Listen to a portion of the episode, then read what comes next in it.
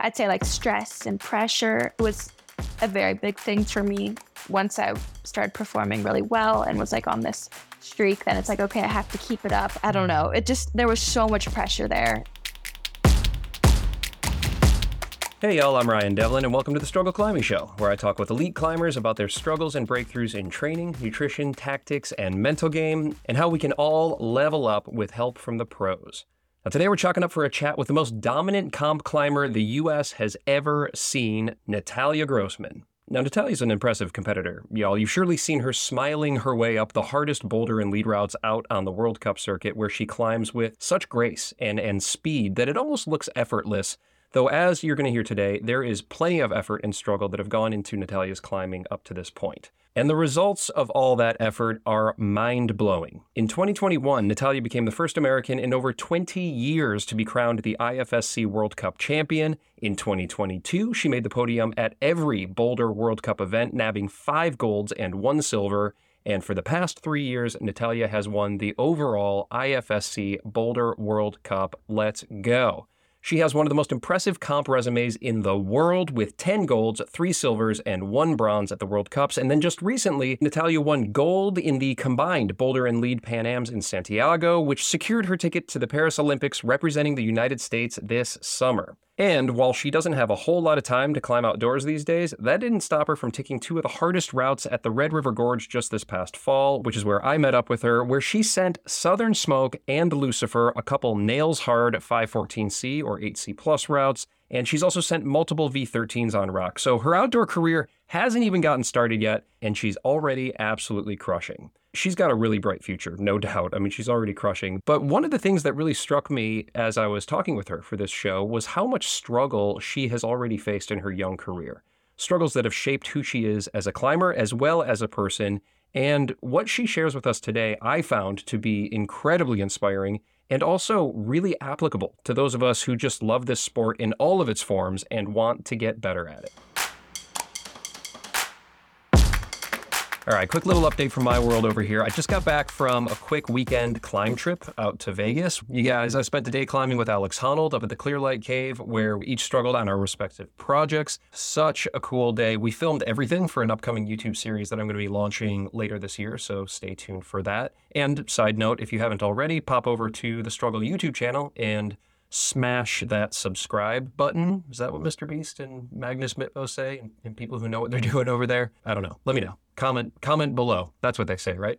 Anyway, had such a good time there, and then also spent a day with the one and only Ravioli Biceps struggling on the moonboard in his infamous garage. It was the only 2024 moonboard set in North America, as it turned out, and man, we had a total blast on it. What a good guy. I learned so much. Honestly, y'all, to spend a day with those guys, like, and be on the receiving end of their mentorship was a total dream. And it also helped me to improve so much, even just spending a few hours with them.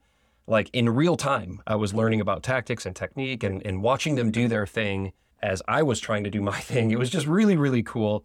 And you know, I had to spend years grinding away here in the podcast slash utility closet to make that happen. But guess what? You don't have to launch a podcast to work with a pro climber. You can do it right now with Jordan Cannon through his ShayrdAir Mentorship Program. And by the way, I saw Jordan while I was in Vegas, and we've had the pleasure of climbing together a few times. And this guy is so, so smart and so talented. I cannot imagine a better mentor than him. So, check this out. This is how it works. Starting March 1st, Jordan and ShayrdAir are going to be holding a four month mentorship program custom made for a max of just 30 climbers. You can choose between two tracks, so outdoor foundations or trad climbing, a couple things that Jordan knows a thing or two about.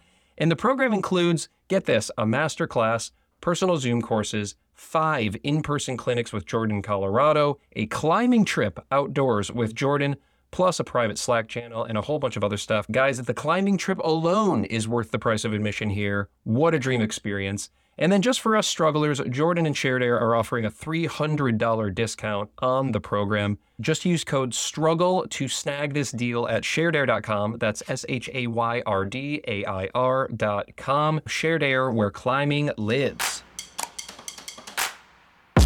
And lastly, just a big thanks to all you patrons and subscribers out there. I love you guys. Be sure to check the bonus episode that I just dropped for you, where Natalia answers your questions, predicts what the future of comp climbing will be, reveals a game changing recovery hack that she's using, and so much more. It's all over at the show's Patreon, which is right there in your podcast notes.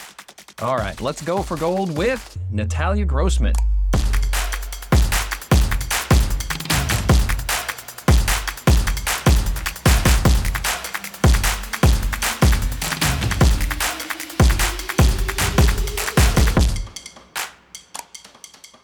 Yeah, it was great to meet you at Eric's cabin too. What a fun way to to kick this thing off and you obviously witnessed some craziness between Alex and I as we were shooting a video and it didn't even turn you off. You're still here to do the podcast. Mm. Thank you.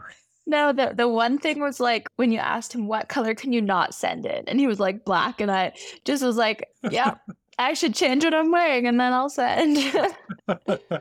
It's so funny because black is like seems like the most German color. Like you just think black t-shirt, black pants for the German, the stoic German athlete, but he's obviously all about his like wildly bright patterns and things. So yeah, we all have our thing. Do you have a color? You know, like Honnold has red and Alex has yellow. What's your color? I don't think I have a color. Red, white, and blue. I see you climb in blue sometimes. Is blue? Yeah, blue's my color. I'd say blue. Yeah, yeah, a chill color. Great. I'm super psyched to dive in here. I'm just, hey, I'm a fan of your climbing. I'm really uh, proud that you're going to be representing our country here in Paris. And also, you've had no shortage of struggles. And that's always the best place to start, which is just how you look at struggle as a rock climber. What's your relationship with struggle? I guess it can be pretty frustrating in the moment and when you feel like you don't necessarily have control over the situation in which you're struggling.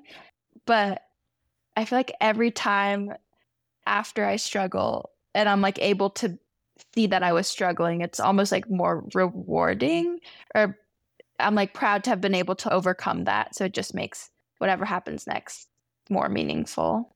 Well, you've been climbing for quite some time. I think you're like six or seven years old when you started climbing, right? When you really got bit by the bug and then um, started competing.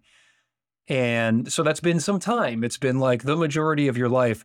Can you see how your relationship with struggle has changed or evolved since you were a kid and now to where you are as as a dominant competitive climber?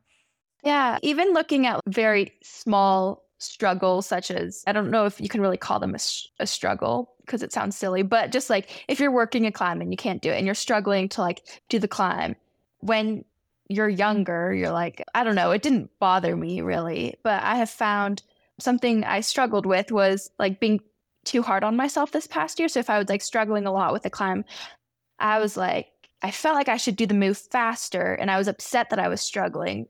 But then looking back on it now, I'm like, that's silly because in order to improve, you have to push yourself and you have to struggle. Yeah. Well, I'm excited as we click through our chapters here, certainly as we get into the mental game chapter, but likely before then to peel back on some of this because you've had some pretty major events over this past year, but even leading up to that, that would fall into a big bucket of struggle. So we'll peel back on that a little bit more. I appreciate the overview there. Let's look at training. It's always our first chapter here. And you train a lot. What would you identify as as something that you struggle with in your training? Mm, something I specifically struggled with this past season was overtraining. It was the first time that I wasn't in school. And so I just had so much time on my hands that I feel like I overthought, like overthinking and overtraining. I thought way too much about like specific events and I just trained too much for me. Like other people have different work capacities, but I was climbing too much for me. And so you know, after struggling at the World Championships and having one of my worst performances, then I was able to take that step back and be like, okay, let's dial things back and make changes and see seeing results from those changes. So I'd say that's that overtraining was a big thing. While you were training leading up to World Championships there, and I saw you write about this on Instagram as well, that kind of coming out of that, you recognized that you wanted to return to, I think what you called like was a less is more type of philosophy. What was it, do you think, that essentially led to this poor performance and then a, a realization that maybe you were just going at it too much? probably fatigue. I was trying to work a lot of different systems at once. Like every day, I was like, okay, I need to boulder, I need to rope climb, like I need to hit power, endurance, power, endurance. Like I knew this was such a big year and I really wanted to peak for this one event that I just went ham and lost sight of the big picture. And I just put so much pressure on it too in my mind. And so when I got there, I just wasn't even enjoying it. I was probably like tired from training and tired from focusing on this one comp for seven, eight months. And then having it like actually happen and then being like, oh, this isn't all that I thought it would be was, yeah, not ideal. You know, it's interesting because obviously at your level, which is the highest level, it, it makes sense to identify the thing, okay, world championships, and say, okay, I'm going to go hard to be super prepared for this thing. Um, so I like I understand like the drive and the mentality there. What's probably harder is to hold yourself back um, until an event happens, right? Like it was a poor performance, and you're like, let me reassess. But are there things looking back? Were there warning signs or indications, or you know, the way that you train leading up to that? Do you look back and say, oh, maybe this was uh, a clue. Maybe I needed to peel back here or talk to my coaches because you work with, you know, you got your USA climbing coaches, right? I'm not sure if you do you train with others as well. What kind of what's the environment like leading up to that? And and as you look back, were there any things that that you could have done to maybe head that off before you hit that point at World Championships? Definitely, yeah. I train at the US Training Center mainly, and so there's a lot of people in there. And sometimes, I don't know, it's not like the best environment for trying to not overdo it because everyone there is so motivated. And so it's very common to hear like, oh, like I'm third day on, I feel like horrible, but then people are still climbing. And now looking back, I'm like, wow, I'm never gonna do that. I feel like I just had this real, like this huge realization uh, that's listen. I need to listen to my body and there were definitely times I was dealing with a lot of stomach stuff and then trying to push through that and train when I should have just been resting. Um, I was like having that realization after world champs. I was pretty frustrated with myself and just being like, why didn't I listen to my body? Like, why did I keep pushing when I should have just taken a rest day? Or like, I had a, a colonoscopy and was climbing that day and the day after. Oh like, oh my God. no, I needed to take a week off. That's like really hard on your body or I was being tested for SIBO and like I had this it was just like a horrible experience and I felt horrible and then went climbing right after because I felt like that's what I needed to do. Yeah. And so yeah, I, I should have listened to my body and taken a step back then. But I was so focused that I was like, no, I need to keep going. I need to be ready for this comp when it was in reality probably just making like digging myself into a hole slowly without even realizing it. Yeah, for sure. Well, I think that's relatable. I mean, I'm just a weekend warrior, but to want to maximize the time that we have and train and we think to ourselves because climbers are like we're like a sick bunch. We think oh if i take a week off like i'm going to lose everything. But obviously the reality is that's not the case but it can really feel like it in the moment. So i'm curious now that you've found maybe this new balance this kind of less is more philosophy that you're sticking to with your training and you've got to mm, get some big stuff coming up. So it's not like you're just relaxing. What does that look like? Walk me through what a typical kind of training week might look like. So I guess right now, just never really taxing both energy systems in one day. And so it's interesting because the combined format, obviously you're going to use both or like two two energy systems. So you like need right. to be able to do it but that doesn't necessarily mean you need to train mm-hmm. that format every single day like what I had been doing. And instantly I saw increases in like my power was up and my endurance was better because I was first off, I wasn't going into another discipline already tired from the previous one. Sure. But I was just able to focus a whole session. And so mentally, I was a lot more maybe present and excited because it wasn't like, oh, I have to do this and then I have to go do this and then this. It wasn't overwhelming. It was like, I'm just going to focus on one thing today. And I think there were only maybe like two days, max three, in those two months where I did bouldering and lead. Leading up to the event, I think yeah, there was maybe a day or two where I did both just so I could be prepared. But at the end of the day, you don't need to boulder for multiple hours and then do countless routes. Even at the competitions that I'm going to, you do four boulders, you do one route. So, yeah, taking a step back and also like having shorter sessions Hmm. and knowing when to stop. It's like, oh, yeah, I feel tired. Like, I'm just going to be done. Or, yeah, like I'm really sore and maybe that feels a little tweaky or something. I'm just going to take two days off. And just allowing myself to do that without feeling guilty about it and like knowing that rest was going to do me good. So it's wild to hear a pro talk about taking a couple days off, but how great because then you come back that much more recovered and snappy and powerful and these kinds of things. T- typically in a week, like when you're leading up to Pan Am's, how many days on off would you do? I love to train two days on, one day off, ideally. But That's then I'll like throw in like double rest days more frequently leading up to the event. Well, you touched on recovery for a second there. So before we close out this chapter, I do want to talk about that a little bit. And what do you like to do for recovery? And I'm talking about it could be sleep, it could be nutrition, it could be ice baths, like you saw Alex and I diving into at the cabin. What do you like to do in order to recover for that next session? I'm a big stretcher. So I Mm. love to just stretch. And normally I do that before a session. And what else? Oh, when I'm in Salt Lake, I go to the sauna a lot. I don't really know if it like does anything or not, but it feels really good. And that's something that I've noticed, like being here in Boulder the past two months and not going to a sauna. I'm like, oh, I miss it. It was just also good mentally to like unwind, read a book. Although I probably had three or four books, just like break from the heat. The binding would come off. Right. Yeah, which was not ideal. But yeah, just a place to mentally recover as well. And I've noticed, I think when I was overtraining, my sleep was actually worse Hmm. than now. Like, I love sleeping like 10 to 11 hours. like, yeah, like 10 is like ideal for me. let's go. 10 hours.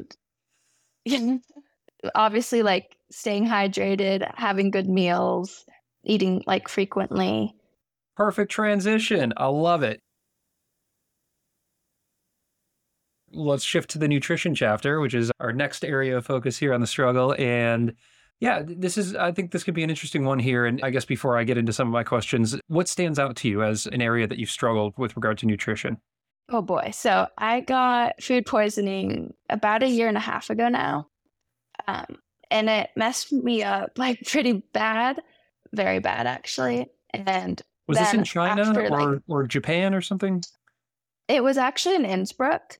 That was Oh. like the first situation. So like I ended up going to the ER because it was like it hurt to breathe. I've had food poisoning before, but I'd never had anything like that. And I wasn't even quite sure what was happening at first. And we're not even sure if that's what it was, but that's what they attributed it to. So that was not a fun time. And I pushed through it. I spent the night um, in the ER and then flew to Slovenia the next day for a World Cup, like two days later. And then flew the next weekend to the UK for another comp. And they were like, okay, you can literally eat three things. They had me like on this like elimination diet almost. So that was, a big struggle because I had no energy. Yeah, I was like trying to compete and it just, yeah, doing big days like that was not uh, great.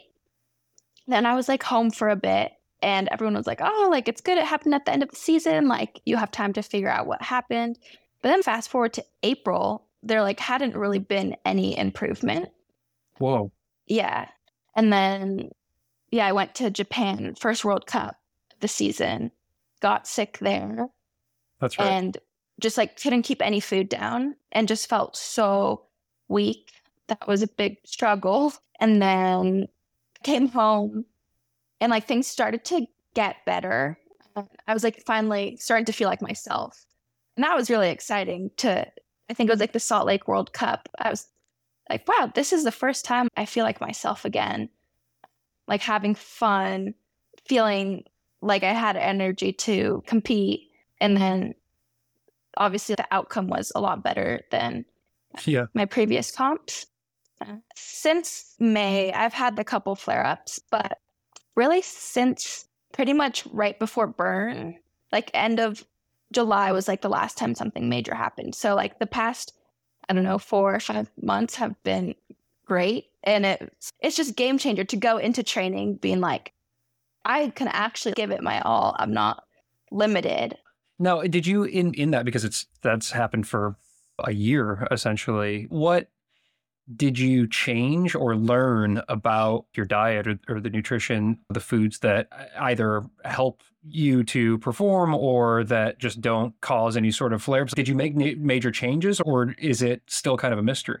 No, whenever I eat out, there's still always a little bit of anxiety of, oh, is something going to happen again? But just not combining different meals if I go out to eat, not taste testing everything. And I think that was one of the hardest things in Japan is I love the food in Japan and like you want to try everything. Yeah. And so it's really hard to eat out and be like, I just need something simple, like rice and like fish or something. Right. Um, so like sushi was good, but then it was in that moment I didn't quite know what the issue was, and so it was really hard to be like, oh, I just want to try this thing because it looks really good. Um, so now I just order like my entree and try not to really have too much else. Yeah, talk me through kind of like what is uh you mentioned as we were talking about kind of recovery having more frequent meals and these kinds of things. Like what do you mm-hmm. give me a snapshot of a typical day? Okay. So my breakfast has been the same for a very long time. I have vanilla yogurt with a little bit of creatine and chia seeds. And then I've started adding cinnamon actually since the red because Lisa Horstwood had cinnamon. And I was like, wow, that's a really good idea. Nice. And then some toast with like an over easy egg. That's a typical everyday, like rest day or no rest day. I just really like it. Yeah. And then I'll have a snack, typically like a piece of like fruit, apple, banana, or like a Nature Valley bar or something during training. And then typically I come home from climbing and then I'll have lunch, and it kind of lunch is kind of always like the whatever meal. I'm like, oh, like I'll have leftovers typically, and then I'm a big I don't know afternoon snacker. Yeah. So like pop, I really like popcorn, or there's these like coconut almonds from Trader Joe's that oh, yeah. are really good. And then dinner it just depends. It's normally like a grain or like a carb of sort, or like sweet potatoes, quinoa, something along those lines, pasta, and then like a protein source. I don't eat meat, but so I'm pescatarian for a long time now, maybe eight, nine years at this point. Oh, wow. Um, yeah. So, like, typically I eat a ton of fish, but if not fish, then like tofu or like seitan, sometimes tempeh, and then a veggie that's been cooked. And then I always end the night with honeycomb cereal or life cereal. So that's like a typical that. day. That's great because you were you were doing so well. Because I was like, "Where's the junk? There's got to be some junk in here." But you're a nighttime cereal eater. I'm also a nighttime cereal eater. My wife and I, and we crush. But honestly, it's like Lucky Charms or Fruity Pebbles. Like we just go ham on like garbage cereal, but it just it's so, so good. Or sometimes I'll do like, have you heard of this a Magic Spoon? It's like a protein cereal. Oh, Mm-mm. Natalia, you got to check this out. I'll send you a link. I'm not affiliated with them. I don't. They're, they're not paying yeah, me to say yeah. this, but it's Magic Spoon, and it's like childhood cereal. So it's like Fruit Loops or cinnamon toast crunch type vibes, chocolate, but it's 15 grams of protein in a serving and one carb. It's keto friendly kid kid cereal. Wow. Anyway, yeah, please do send this. I'm gonna send you a link. I'll send you a box. Mm. You're gonna you're gonna freak out. It's okay. so so good. Yes. But okay, so honeycomb and life, and then let's talk about supplements. What what supplements are you taking, um, or are you taking any kind of like throughout the mm-hmm. day or the week? I take like a multivitamin, and then creatine. But the creatine's more recent, maybe like the past three months. I don't know if I've really noticed a difference, but it's probably not harming me. So like doing it. I mean, you got into the Olympics. yeah, that's it. I'll have Actually, that's not it at all. I'll have whey, but the things I have daily are like the multivitamin and the creatine. And then the other things I'll have a few times a week whey protein, or I do have collagen, even though I'm technically a pescatarian. I don't know. It's the one thing. I started implementing it maybe a year ago because I really just like the taste of PhysiVantage. So go PhysiVantage. And then I'll have sometimes, actually pretty often, the electrolyte flow. It's called Flow from PhysiVantage.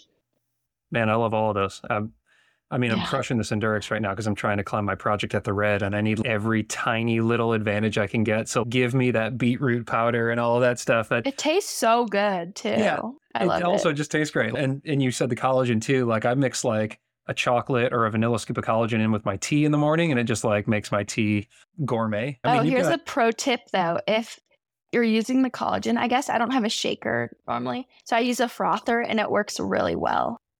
oh, Yeah, it, it like next level. this is like some this is like a barista hack. So you're frothing your Yeah. collagen in what? In in coffee? no, typically just like water or like milk. Oh, just by itself. Oh, I got you. Yeah, yeah, yeah. Yeah, yeah. Yeah, it just makes it like very smooth. Great. And I've definitely used it as milk before, like with my cereal, really like chocolate milk. Yeah. Like if you have, so I don't drink milk, but I have almond milk. And then if you like add collagen to the almond milk, then you have a lot more protein. and then you're your putting that on cereal. cereal? Yeah. Oh my god. Yeah. That's definitely some next level stuff right there. Chocolate, collagen, almond milk on honeycomb cereal. Holy smokes. I'm going to blow your mind with some of this protein cereal too. You're like, I it's going up a notch.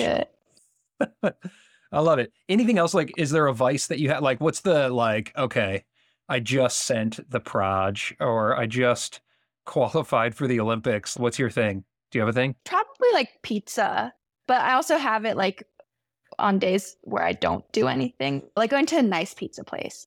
Because typically we'll just get the frozen Trader Joe's pizza and, and make it in the oven. But like going out to get a, a good pizza is probably the go to.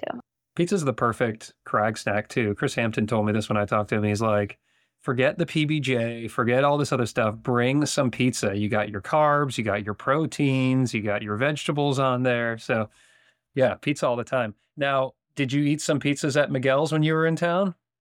No, we actually never, we cooked at the house every single day we were there. That is blasphemy in Italian. I asked about it and then people told me it wasn't good anymore. oh, And Ron. I listened. Yeah. The old school, the old school are all, all crusty and like, oh, the old Miguel's when it was in one little room is better. But I'm telling you, Miguel's delivers. The, the trick with Miguel's is you just have to order crazy toppings. If you just go and get like a cheese pizza, which is basically like what Eric and Jonathan get, by the way, it's like, yeah, it's fine. It's like some bread and, and some cheese and some sauce. Okay, But now that you say that, I take it back. I actually did have some, but it was like in had been in the fridge for like two days, and so it wasn't.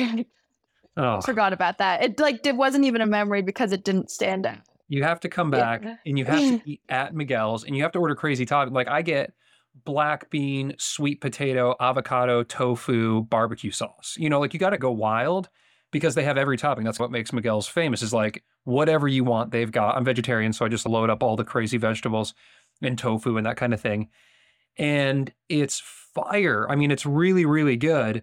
But if you order boring, then it's not going to stand out. Oh. And if it's It been sitting in the fridge, Yeah, it was cheese pizza that had been sitting in the fridge. yeah, it's like Eric's old slice of cheese pizza. Well, next time, because you know, I know Alex is like real persnickety, and so he just makes his like 30 pounds of vegetables every night in the oven. But next time, please pop out to Mig's. It's gonna blow your mind, especially as a pizza fan. Okay, I look right, forward to all right. Now, I just want to give a little shout out here to PhysiVantage, the official climbing nutrition sponsor of The Struggle. I have been a paying customer of PhysiVantage for a couple of years now, and this stuff is truly the best of the best if you all want to level up your training and your performance, and I know you do.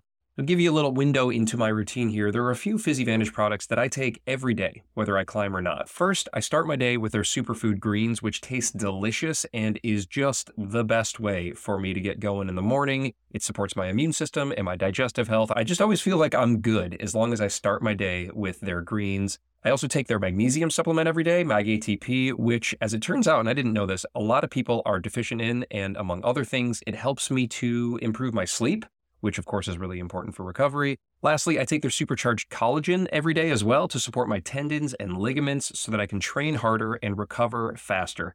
It is all science backed stuff. It tastes delicious, which I think is also very important. And I can also say with absolute sincerity that I'm training harder right now than I ever have before, and I have never felt better. And I attribute that a lot to PhysiVantage and how it's helping me to recover and perform my best. So if you're looking for that extra edge, hit the link in your podcast app or use checkout code STRUGGLE15 to save 15% off any full price nutrition order at physivantage.com. I really think you're going to feel the difference. Check it out.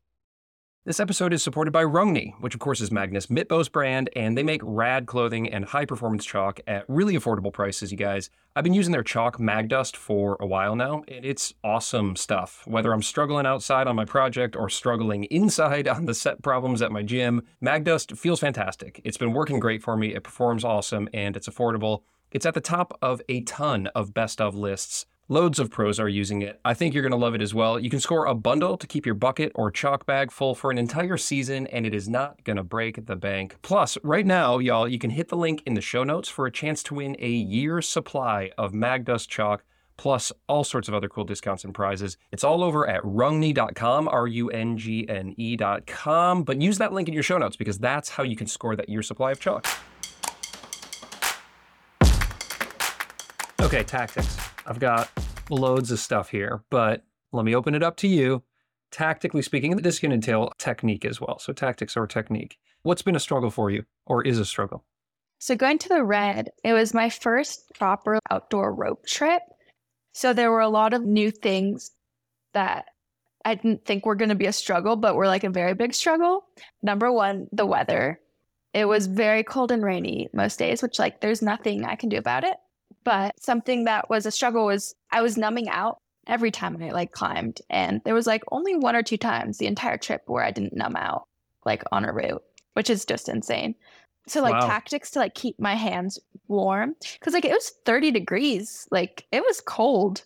Yeah. Um, and I'm not used. To, I normally climb inside, so and like for bouldering, like you can just put your hands in front of it like a buddy heater if you need to do the boulder, and then you're fine. And so just like putting a hand warmer in my chalk bag or like grabbing my neck because that's like always very warm, things like that. And then skin was another thing I had never struggled with until this trip because I would look down and my hands would just be bleeding, but I couldn't feel my fingers. So I like didn't even know they were bleeding. Right. and so today was actually the first day I climbed without tape. And bef- which like doesn't sound like a big deal, but I had never climbed with tape on my fingers before the red ever because I didn't think I like could. I hated how it felt. Then I just learned I was taping wrong. So Alex showed me how to tape properly. And then I was like climbing. And then I came back and was climbing with tape two weeks. And today was like the first day that I was able to climb without tape. So that was very exciting. But that so, was just something I had never even thought about that skin and freezing conditions would have such a big impact. Yeah, no doubt. I want to learn about some of these these tips and tricks that you picked up from one of the best rock climbers in the world, and also uh, who notoriously has very um, poor skin and, and, struggles with his his skin uh, with as much as he climbs outdoors. But but first, I think probably important to set the stage. How how much time do you spend climbing outside? Like in the course of a year, um, how much are you climbing outside compared to inside, percentage wise? 2022, I like barely climbed outside there were probably just like a handful of days. Wow. And like I I'd never really went to a boulder twice or and any climb twice. So I wasn't like invested in anything. And in 2021, I had a pretty good like Joe's season, I'd say. Maybe like seven or eight weekends in a row I went. And then even had like a few days when I was in Europe like in between comp. And then 2020, I climbed outside like a ton. That was during COVID. Right. So kind of just like depends. I grew up with parents who don't climb. I didn't start going outdoor climbing until a little later. First of all, you had a hell of a trip out here to the Red from at least what I saw you post, and then talking with Eric a little bit. You sent two 14 Cs at the Red here, and mm-hmm. conditions were not awesome when you were here. So to go predominantly from indoor climbing to numbing out, bleeding fingers, taping, and then send two of the hardest routes at the Red River Gorge, that's pretty impressive. So what what did that teach you aside from learning how to tape fingers like a German pro um, from Alex Megos? What else did your time at the Red teach you, maybe specifically through a tactical lens? just like adapting is you need to be able to adapt to like whatever situation you're thrown in. And it's like I don't have control over these things like the weather and which was like the biggest thing. And like my skin wasn't used to pockets. I had never climbed pockets before. Mm. So I mean, I did everything I could for my skin, but I didn't have control if I was going to get a flapper or not. Like I, I had five fingers taped, and then like another one would just, you know, I it felt like I didn't have control. So there's no reason to like get upset, I guess, or like to dwell on it because there's like nothing's going to change by me doing that. So just like having an open mind, and I think it just made me really excited to go on another trip. I had never even tried 8C plus or anything that hard before, and so to see it was possible was cool. And then to be like, wow, if if I could feel my fingers, I wonder what else I could do, you know? Like it just made me really excited. Yeah. Well, you're going to have to uh, go to different areas because there's a, a couple 9As out here at the Red, and, and that's it. So you've almost climbed the top end here, at least until Alex puts up the project he's been working on. Yeah. But how cool to spend the predominance of your time indoors, come outside, and be simultaneously a little bit of a noob and also like just absolutely crushing. Yeah, it was it was so fun with the people I was with. And obviously out, out of the red here, we're known for like long, pumpy, overhung climbing. You have been dominating on the boulder circuit, but also in leads. Maybe somewhat surprisingly, I don't know to to yourself and, and some who've been paying attention, it's like, oh man, like Natalia's crushing it in lead as well. Obviously, you know, that went very well for you at Pan Am's recently.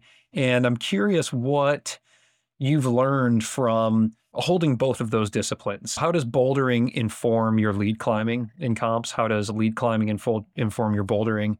Yeah, in a way, I still think they're pretty similar at a World Cup level. If you look at all the lead climbs, you need to be able to boulder V8 at any given point. They're very powerful and there's not really much room for error versus, you know, maybe the red is just pure endurance. And I feel like we never really have a pure endurance lead route. It's always more like power endurance. Mm-hmm. So I think there's that uh, translation there that by just building a good base of like power endurance, it's going to help you a ton with lead climbing. And then it's also going to help you with bouldering because you have qualies and semis, five minutes on, five off. So you need to be able to execute hard things without a ton of rest. It is interesting, kind of the um, unique aspect of competition climbing, and this is maybe can what we can wrap up this tactics chapter with here is your perspective on bouldering and having a certain amount of time and a certain amount of attempts. Uh, and there's some pressure to try to do it quick or to flash, but there's also this notion, at least, of maybe trying to optimize a little bit of a recovery between attempts and not rush in. And so, where do you fall in that kind of tactical lens yeah, I think something I've worked a lot on this past year, and maybe it also became more of a struggle this past year, was rapid firing. If the first move was hard, I'd just like keep trying mm. or not want to rest. Like if the for- first move was a dyno or coordination move. But sometimes, even if you like feel physically ready, you're not like mentally present and ready. Like if I fall, I need a second to like compose myself mentally, even if I feel fine physically. And so just like being able to take that pause and be like, okay, this is it's okay to take two seconds. Like with partial boulders, you need to rest. And like sometimes I'll see people rest like a minute and a half. And I'm like, wow, that's a long time. Like I like that's sketchy because then you only really have two goes maybe. So you have to be like very confident. And maybe it comes from a place of not being fully confident I can do it. Like that next go that I'm like, okay, I'm going to rest more like 30 seconds, maybe 45 if I really need to. Maybe I'll put some liquid chalk on so that like forces me to rest or something like I'll have the Brushard's brush or something that's like, okay, this will make me rest because yeah, you don't want to be hopping back on if you're still tired. That certainly can translate to outdoors as well. I know that when I go on a bouldering trip, I'm like a puppy and I just I tend to rapid fire and then an hour into the day I'm just totally shot. And so it's kind of hard to have that discipline, whether you've got a clock ticking or not, to really listen to the body. And I imagine it's doubly hard when the crowd is cheering and the adrenaline's pumping and mm-hmm. that kind of thing. And and so do you force a certain amount of rest? Do you look at the clock? I do look at the clock um, sometimes, or not all the time. More so, probably on like a powerful boulder, I'll look at the clock. But it's really not about the clock. It's like when I feel ready, that's when I'm going to go. And I know yeah. I'm going to feel ready within a minute. So I don't worry about it like too much. And yeah, that was something I noticed a lot outdoors actually with, for example, like Southern Smoke and Lucifer, like very different rest resting times. Southern Smoke is so steep. I had never really climbed anything that steep that I'd come down and be like, man, I need to rest like 45 minutes. Versus, I think when I sent Lucifer, I rested. I like fell, came down, and was back on in 15 minutes, oh, maybe wow. 20, because I wanted my fingers to still be warm. Because that was the biggest thing. If you rest a while, like you're gonna numb out. You're gonna your whole body's gonna be cold. And so that was like the hardest thing of the trip was just like stay warm. All right, let's talk about mental game here, Natalia. I'm excited for this one. This is my favorite chapter. Got a long list, but let's hand it off to you. What's been a struggle for you in the mental game side of your climbing? I'd say confidence uh, and doubt. When things aren't going your way, like you still have to keep believing you can do it. And even after like repetitive I wouldn't say failure, but not ideal performances. Yeah, it definitely like got to me. And I had those thoughts about what if I had my peak? Like, I don't know if I can come back from this. Or I'd say like stress and pressure, like in 2022 was a very big thing for me. Once I started performing really well and was like on this streak, then it's okay. I have to keep it up. I have to keep winning. And like anything less than first place is not going to be what I don't know. It just there was so much pressure there yeah. I felt from myself and like from other people. And then that definitely carried over to the start of the 2023 season because I had ended 2022 with in bouldering specifically with such a good season that I felt a lot of pressure to perform at the start of 2023 and then I wasn't feeling good physically and so it was it was yeah, a big struggle to like believe that even though I didn't feel good physically, like maybe I could still perform well. And I couldn't. But I mean, it's not like, you know, in my mind, I'm like, man, I got, I don't even know what place, eighth, ninth. Like, that's horrible. But like, big picture, I'm like, that's not like me six years ago would have been so psyched with that result. You know, it's not yeah. a failure, it's just a little bump. Yeah, but I can understand how that perspective shifts, especially when you become accustomed to standing on top of the podium. You, you said you had a pretty good season in 2022. It was absolutely stellar. I mean, it was basically a, a clean sweep, right? I mean, it was uh, all but maybe one, right? You won every mm-hmm. single friggin' thing there. And Kevy is the head that wears the crown in, in that scenario. And so I'm assuming that that's where that expectation came, whether you were putting it on yourself or others were starting to almost assume that you would win. And all of a sudden you go from maybe being the underdog or this bright light that's, that, that's exploding onto the scene to now the expectation is there. And yeah, I'm mm. curious specifically with regard to what the impact was on you emotionally or mentally as you came into 2023. How were you handling that? And were you implementing any tools to help you started working with like a sports psych full time um, at the start of 2022. Cool. 2023. Yeah. I worked with him in 2022, but I regularly saw him in 2023. Rather, 2022 was just like in the comp season, or like we talk about, like right, we'd meet right before a comp or something. Uh, but I got to know him really well in 2023, which was really nice. And then I went to school for psychology, and I want to get in, to like sports psych, my profession, hopefully, after climbing. And I feel like I've done a lot of research on the topic as well, just like reading books. And it's been a while since I've done that because I feel like now I have a solid base for what I like, what works for me, but also just mindful, mindfulness, meditation, visualization, staying present, I think is something that I've been really working on lately and is something that I learned more recently and realized like this past season how I was so focused on the future. Like hmm. for the world champs, that's all I was focused on. And then after world champs, I never felt like I was training for Pan Ams. I was just like, I am going to the gym to become the best climber I can be. And I'm not going to the gym to train for this one event. I'm just like taking it day by day was really quite a big thing for me that I found to be very helpful. It's interesting. You had written at, it was just after Pan Am's, I think, where you were talking about a little bit of you'd lost the joy in climbing. And I think anybody who's ever seen you climb can see that you just like exude joy. You've got the brightest 10,000 watt smile as you're going up the wall or, or hanging from the finish hold with one arm. And it really lights up the arena. But then to hear you in your words as you were writing that you'd lost the joy, you were you had become very outcome oriented. I think you were saying, but then at Pan Am's you, you wrote, and I'll quote you here. You wrote, "The outcome no longer seemed important. The joy was there, and because of that joy, there was no fear." And that line really hmm. like just shot me like straight through my heart. And so I'd love to hear you expand on that a little bit. Yeah, going into Pan Am's, I was very excited because I had just been having so much fun at the gym lately every session, I had just been smiling, I had been having fun, I had felt like I was progressing. Um, and so I was just excited to have this opportunity. That was like a very new opportunity for me. I had never like competed at a multi-sport event or like stayed in an athlete village or anything like that. It was just really exciting to be in a new scenario, yeah. which normally would like stress me out a lot and cause a lot of anxiety because I am like a creature of habit and like routine. So that was cool for me to see like, oh, I can be put into like this new situation and, and still do well. And so my mom's from Mexico, so I like grew up speaking Spanish.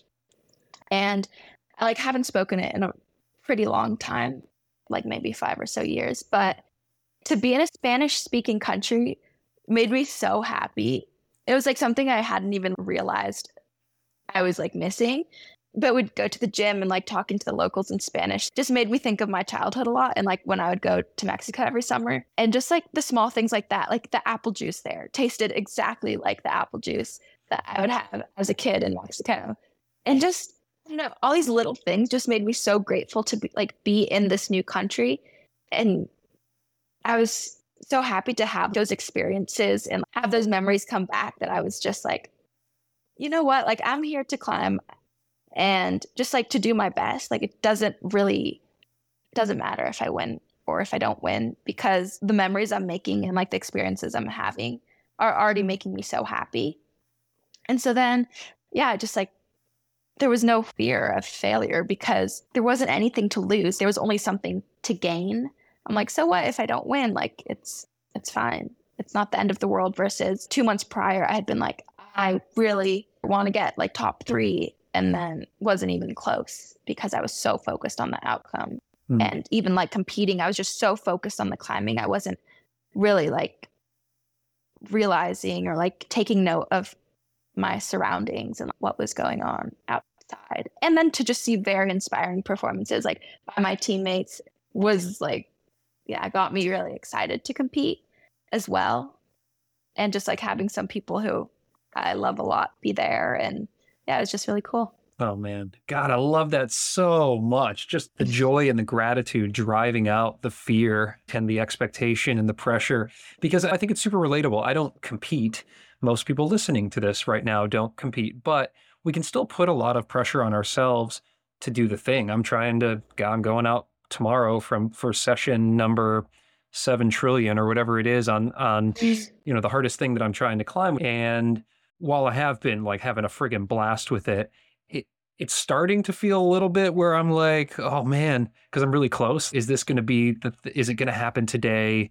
Is it going to happen tomorrow? And so, um, the pressure has started to creep in, and I think it's a relatable thing. Obviously, you operate at the the highest level of pressure, and certainly as you're going to be representing our country at the Olympics, I'm sure it'll be turned up to an 11. But was there anything that you can now looking back? Uh, anything that you implemented on a mental game trick or something that you discovered that might be universal or might just be relatable for somebody like myself with regard to just embracing that process and not thinking about the outcome? Yeah, I think the biggest thing is really just being present. And that was something I noticed like on my most recent trip, even like climbing outside. Um, I like everyone was like, "Oh, like what are you gonna get on?" And I was, I went there knowing having no idea what I was going to get on. Whatever seems cool. Like I don't want to put all this pressure on myself to like send a climb because then that could potentially take the fun out of it. Mhm. But then I found myself like, getting psyched on certain climbs and be like, okay, I want to send. And then at one point I was like, oh, I really want to do this because I don't want to come back here because I'm just ready. I want to try something else. And then I was like, okay, hold on. Let's look at the big picture. Like I'm out here with friends, having fun, trying hard, trying to become the best climber I can be. And so it's, yeah, who cares if you don't send? It's about the process. And it sounds so cheesy, but it really is about the process and the present for me at least. Thank you. I'm so inspired by it. I love that post that you did. I'm going to link to it for those who are listening here. And how great. I mean, just just watching you walk out at Pan Am's and there was just like a lightness about you. This the smile was there, but also that presence, as you're saying. Like you could just see you taking it in, which was really rad because I would think that the stakes are pretty damn high there. But to have the wherewithal to just take in the moment and be in that moment, it was just really pretty powerful to see. Thank you. Yeah, my grandma t- like told my dad. She was like, she wasn't there, but like on the live stream, and and she was like, "Wow, like she looked like I haven't seen that side of her in so long." And I was like, "Yeah, like it just felt different." And I had those feelings of what I felt like the joy I had in 2021 and, and some of 2022 that I feel was just lost by in 2023. Yeah. Oh man, good for you. Well, it's, it's great. You're hitting your stride here, right, right on time. Typically, I'd go on to kind of our purpose chapter here, but I'm gonna I'm gonna toss in a little sub chapter about the Olympics. Let's spend just a couple minutes talking about this because it's like such a unique, cool thing. And congratulations. I'm psyched. I'm sure you're. This is this is the dream. So, what secured your spot was winning the bouldering and lead combined at Pan Am's and there's not a lot of spots, right? So to lock one away, now what? I guess I haven't really thought about it a ton. Like right after I qualified, like I was definitely very excited. Um, but it's not something I like think about every day. And I think it's cool for me to see that it hasn't impacted me like my training. Like I haven't started like proper training yet. I just yeah, I came home to Boulder for what was supposed to be a week to visit my family and now it's going to be like two months. I like went to the red in between, and we're going like on another little trip. But it's been really nice to take a step back from like the training mindset and just having fun with friends every day climbing. And you could say it's training. Like I've been bored climbing a ton and everything, but it doesn't feel like training. I guess it's been a little bit of a struggle to like be like, okay, I'm doing what's best for me. Because when you see everyone else training, you're like, oh, or when I see everyone training, I'm like, I should be training right now. So that's been like kind of hard um, at a few points to be like, no, it's okay. Like, I don't need to be training right now. If I start training right now for something in eight months, I'm going to feel not psyched by the time I get there. Yeah, that's where I'm at right now. Chilling and training to come. I love Um, it. I or love it. Chilling. It's great. It's still early. Obviously, the teams need to be rounded out and these kinds of things. But one thing that's pretty obvious is that Janja will likely be um, there climbing hard as she tends to do. And it's interesting. You guys didn't have a lot of head to head, you know, in the last couple of years. And um, do you think about the competition much? And, and how do you size up Janja as somebody that you'll be facing? I don't know. Like, like, I don't feel like I'm there to compete against her. I just haven't thought about it too much. For so long, like the goal was to just qualify that I was like, oh, what do I want to do at the Olympics? And I actually talked to my sports psych about it. And I was like, is it bad if I don't have an outcome goal? And he was like, no. I was like, okay. My goal is just to like have that same joyful, happy mentality that I've had a glimpse of recently because I know that will also produce my best climbing. Yeah. And yeah, maybe I should believe that I could podium or do well. But yeah, I struggle with confidence still to this day. Yeah, I don't know. I, I really haven't thought about it too much. And I'm not intimidated by anyone in particular because I'm not going there to try and compete against anyone, really. It's such a weird event because it's like the Olympics. It's supposed to be the biggest event ever, but it's just like a random day. It's one set of boulders, it's one rope. Well, I guess if you make the final, then it's more. Right. But then the final is decided by like four boulders, one lead route. You could train so much for this one event, Or you could train like not at all, and maybe there wouldn't even really be a big difference. I don't know. I think in the past, like World Cups and the overall season and things like that held so much more weight. Because, yeah, if you can prove that you can win a whole season, that's, I think, should be like more recognizable than winning the Olympics. Yeah. And because, yeah, it's so random. It could be anyone's day, you know?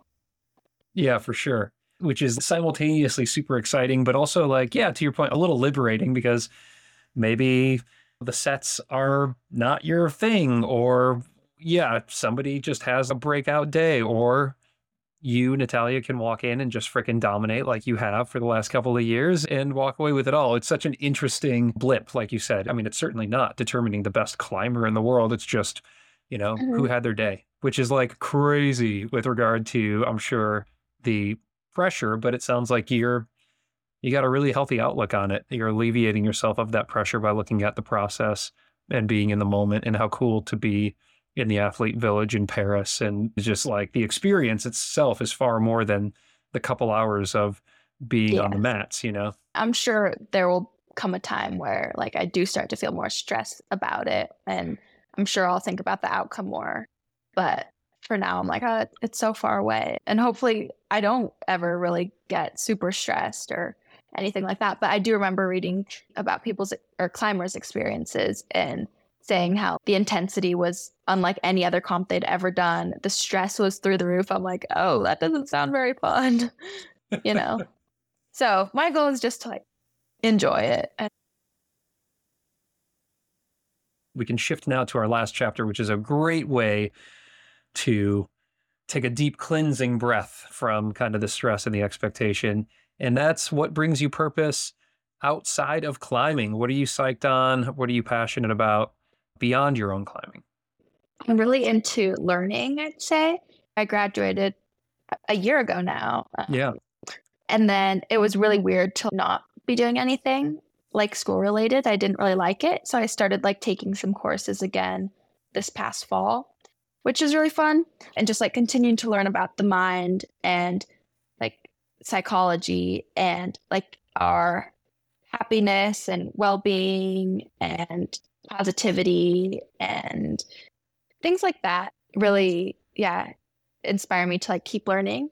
And that's something that I'm very passionate about right now. And my whole plan had always been like okay graduate go get a master's start like my own like private practice. And then I was like wait I can be a pro climber. I'm going to do that for now. I can always go back to school because, like, I can't really do anything with a bachelor's in psych. I need to, like, at least have a master's. So, definitely want to go back to school at some point. But just like helping people, that has always been something that I don't know, just makes me feel really good. And at the end of the day, if I can help someone that like puts a smile on my face, just being able to implement what I've learned and to help people like reach like a peace within themselves and in themselves and just like a, an out a positive outlook on life.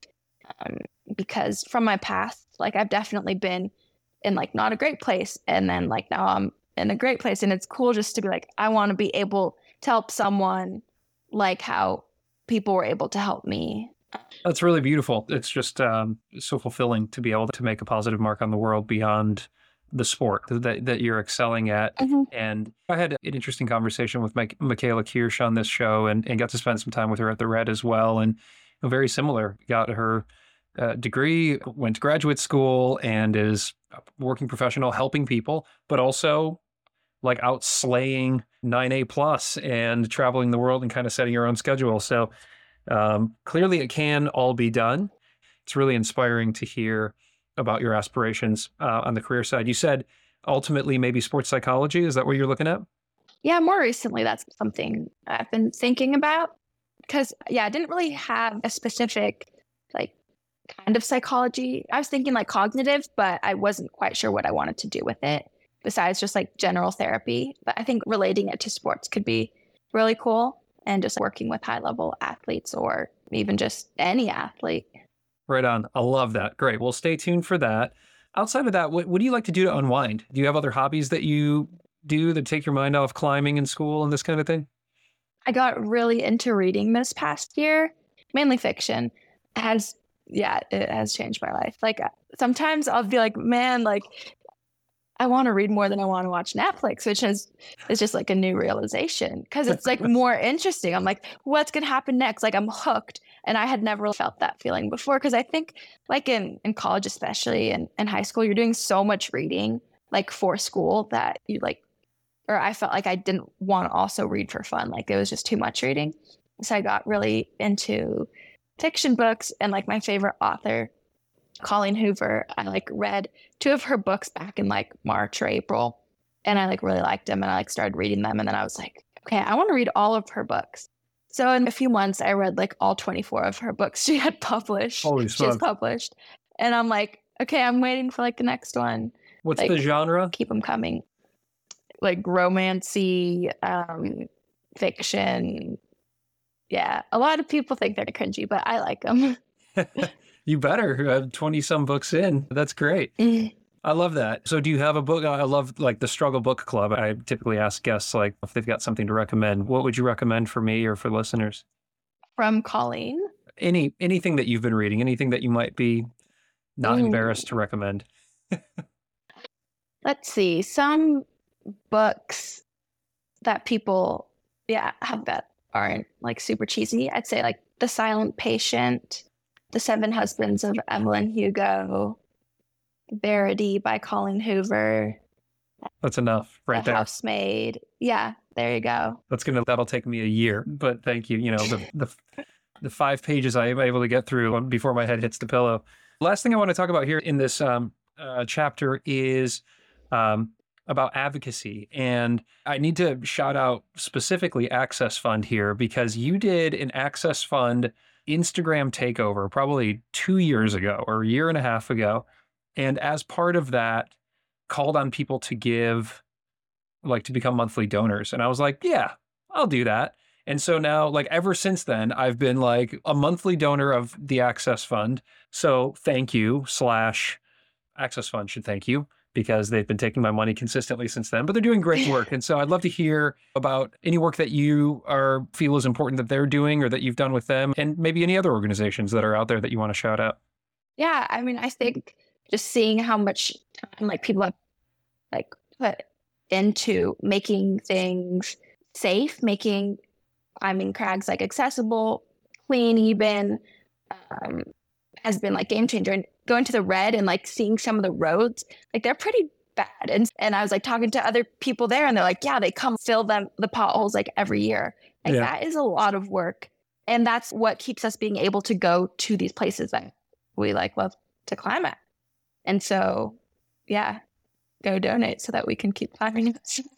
but I said just like advocating, like the gondola was a big thing in something, right? And like wanting to close being and like potentially not being able to climb anymore. Sometimes we forget. Just like sign the petition, do the little things like that because they, they can make a difference. Um, yeah. Hell yeah. Yeah. And, and the long run. Yeah, especially as the sport continues to grow, it continues to get more popular, and as people move from gym to getting psyched outdoors, having that access and being responsible stewards of the climbing areas that we do have access to is just so critical. Thank you for drawing Even attention like to it. Cleaning up after yourself, I'd say is like the biggest thing.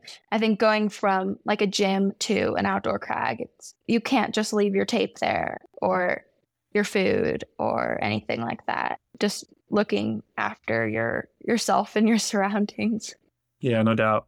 I love it, Natalia. It's great. Well, thank you. You've got um, a long career ahead of you as a climber, but obviously well beyond that. And I'm so grateful for your time here today. I wish you so much luck as you train and stay in the moment and have just like the coolest year ahead of you. Let's keep in touch. I'd love to continue to follow your journey here.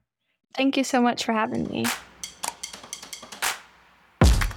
And that wraps up such a delightful and really inspiring conversation with Natalia Grossman. I hope you guys loved this. I personally really responded to what she was sharing there in the mental game chapter, like how she recognized this heaviness in her mindset and then made an intentional shift to embracing joy and then saw an immediate impact from that shift on her performance on the wall. I mean, it's just such a cool perspective, I think, for all of us as we try hard, and at least kind of just speaking for myself right now, perhaps get a little bit too serious about the outcome sometimes. So thank you, Natalia, for bringing that literal and metaphorical smile of yours to this conversation.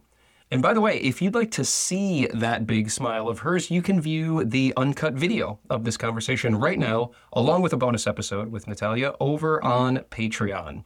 In that bonus chat, Natalia answers listener questions. She predicts what the future of comp climbing will be, shares her biggest weakness and how she's training it, reveals a game changing recovery hack that she's been doing, and so much more. You can get instant access to all of that right now at zero cost with a free trial over at patreon.com slash the struggle climbing show or right there in your Apple Podcast app if you're an iPhone person.